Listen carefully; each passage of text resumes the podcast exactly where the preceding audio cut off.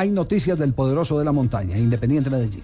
A esta hora nos acompaña el eh, presidente Julio Roberto Gómez, el hombre que ha estado al frente de este proceso de un Medellín que estaba, presidente, armado, pero lo están retocando. ¿Y, y de qué manera para este 2013? Buenas tardes, bienvenido a Blog Deportivo.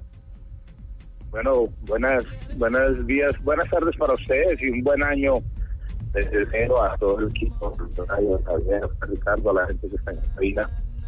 Mejor de 2013. Pues sí, estamos, eh, yo creo que reforzando el equipo, haciéndolo más competitivo, eh, con lo de Giovanni Hernández, con la Goma Hernández, tenemos prácticamente definido lo de Marcos Pérez, Efraín para eh, Cristian Restrepo, un muchacho que estaba en el Huila. Total, llevamos nueve contrataciones ya eh, y por ahí estamos trabajando la, la última con la que queremos cerrar eh, el equipo.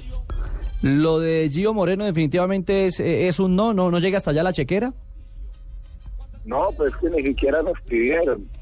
Eh, nosotros hablamos con el jugador, Hernán, el jugador quería venir, pero del China y los empresarios ni siquiera eh, eh, pedirnos. Yo creo que estábamos tan lejos que creo que les dio pena pedir. Presidente, eh, eh, ese, ese panorama del fútbol chino, eh, esos diálogos, es decir, ¿son serios? Me refiero no a los colombianos, sino a los chinos. ¿Cómo, cómo está eso del manejo de alternativas con, con clubes que tienen jugadores colombianos y que en un momento determinado pueden interesarle a, a los equipos en Colombia? No, yo creo que ellos tienen, como todo, ¿no? Hay equipos grandes, serios, como también hay equipos que no pagan. Pero yo creo que en el, en el caso de Giovanni, yo creo que él tiene un contrato eh, bien interesante eh, para él y eh, creo que eh, allá en Shanghái le están cumpliendo plenamente y es un contrato bastante jugoso. ¿Cómo, cómo consiguieron los servicios de Marcos Pérez? Porque, se lo confieso aquí, presidente, era una de las opciones claras de Millonarios para reforzar el equipo. Bueno, eh, estuvimos trabajando hace unos 15 días. eh, yo creo que tanto con el grupo inversor en Argentina como con una gente aquí. Y yo creo que, que ahí ha primado mucho la voluntad del jugador. Eh, me parece que el jugador quería venir al equipo y con lo que hemos conversado con él, pues esa era como la, la voluntad. Yo creo que en esto se sabe que hay que moverse muy rápido y eso es lo que hemos hecho. Así logramos contraer a Giovanni que eh, o sea, tenía pues el interés fuera del junior de tres o cuatro equipos más y lo que hicimos fue movernos muy rápido Javier y concretar eso. ¿Y, y ustedes tienen gente en Argentina siempre cerrando esas operaciones? No, no, todo eso es desde acá, todos trabajándolo desde acá y creo que la experiencia de estar al lado de Luis Felipe Pozo y de don Javier Velázquez mucho tiempo eh, nos hace movernos un poquito bien en ese tema. Ah, Luis Felipe está ayudando ahí en, en el, en el contacto de jugadores. Y claro, él me ha ayudado y a Fernando Jiménez muchos empresarios también, yo creo que Ahí está la clave. Ah, no, ahí está, está armado. Aquí en equipo estamos estamos moviéndonos moviéndonos rápido y bien eh, como hay que hacerlo y en silencio en la medida de lo posible, ¿no? Sí, sí, sí, sí. Eh, Eso, eso es, así es. Y a Pozo le gusta así, sin Sí. hacer aspavientos, No, no, no, sin hacer Pozo- alaraca. Pozo lo tiene uno al lado transmitiendo atletismo con él y él con las noticias guardadas y uno eh, eh, después haciéndole reclamo. Dijo, "Los- los negocios son así, decía, dice Pozo. Ujú.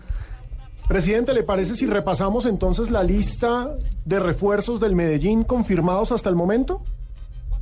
Sí, eh, Giovanni Hernández, Ajá, eh, John Edison Hernández, La Goma, ajá. eh, Cristian Restrepo, volante que viene del Huila, Hernán Pertús, que lo repatriamos de Estados Unidos, un defensa, Rafael Pérez del Cartagena, eh, Efraín Llámara, que viene del Itagüí, Iron del Valle eh, del Cúcuta, eh, Marcos Pérez, que está jugando en Chile, viene de Argentina. Eh, ¿Hay cuántos llevo? ¿Ocho? Ocho, creo que le, Le falta... Iron del Valle. No, Iron del Valle ya. Mosquera, Iron, Iron Mosquera del Cortuluá. El lateral izquierdo. lateral izquierdo. Eh, bueno, y, y yo espero en el transcurso del día eh, estar cerrando la, la última contratación. Ah, hoy hay noticia entonces. Yo esperaría, estamos muy cerquita de algo, creo, importante para el equipo. ¿Es un defensor, un volante o un delantero? Es un buen jugador de fútbol. ¿El nombre, el apellido empieza por qué letra? El apellido empieza por qué letra, no, no, no. No, no, no, no, no, no. Juguemos ahorcado, presidente, juguemos ahorcado. De la primera sílaba, entonces. Me la, me la, y le digo, me la gana. Sí.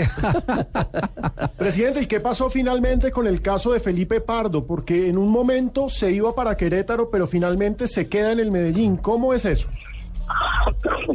Bueno, nosotros cuando vimos, en algún momento vimos muy enredada la clasificación a los ocho, lo que eso implicaba la 90 del equipo y pues empezamos a pensar en un plan B para tener el equipo y ofrecimos a, a William Arboleda y a Felipe Pardo. William, ustedes saben, se lesionó. De Felipe tuvo un interés por el Querétaro, pero más allá del interés de haber llegado a algunas cifras, nunca firmamos un acuerdo ya cuando el equipo entra a, a semifinales o a cuadrangulares y luego es vendido y, le contamos a los nuevos accionistas el, el negocio, ellos nos pidieron pararlo porque querían contar con Felipe en el año del centenario, además fue la voluntad del jugador y del técnico y eh, no, no les cayó muy bien al Querétaro esta decisión, pero afortunadamente habíamos sido cautos y no habíamos comprometido más allá de lo de las intenciones y de las conversaciones, eh, ni habíamos firmado ningún documento pues que obligara a la, la transacción. Ajá. Ni siquiera se aburrieron la vez que se hizo expulsada en la final. No, no, yo creo que esa expulsión, yo no, no, no voy a hablar de eso porque la última vez que hablé de árbitro creo que fue por ahí, por ese canal. Sí, fue acá, y acá lo envainamos.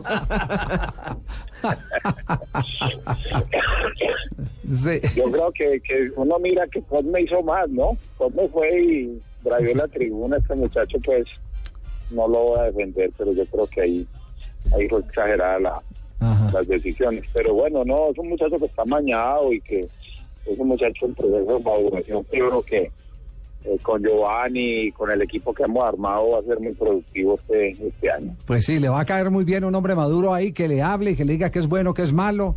Porque es que últimamente Felipe, Felipe que es, es un jugador al que se le puede sacar mucha punta, se había convertido en animador de barras cuando jugaba de local o en desafiante de rivales, eh, de barras rivales cuando jugaba de visitantes. Se, se volvía necio el muchacho, teniendo condiciones. do- donde él se concentra en los partidos, definitivamente va, llega, llega a la meta que está buscando el cuerpo técnico del Medellín con él.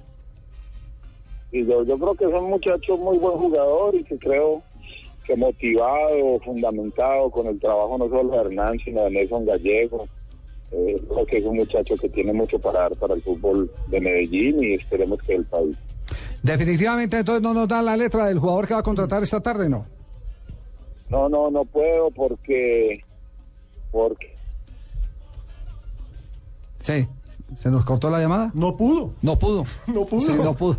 No, ahí está, ahí está. Sí. Doctor Julio.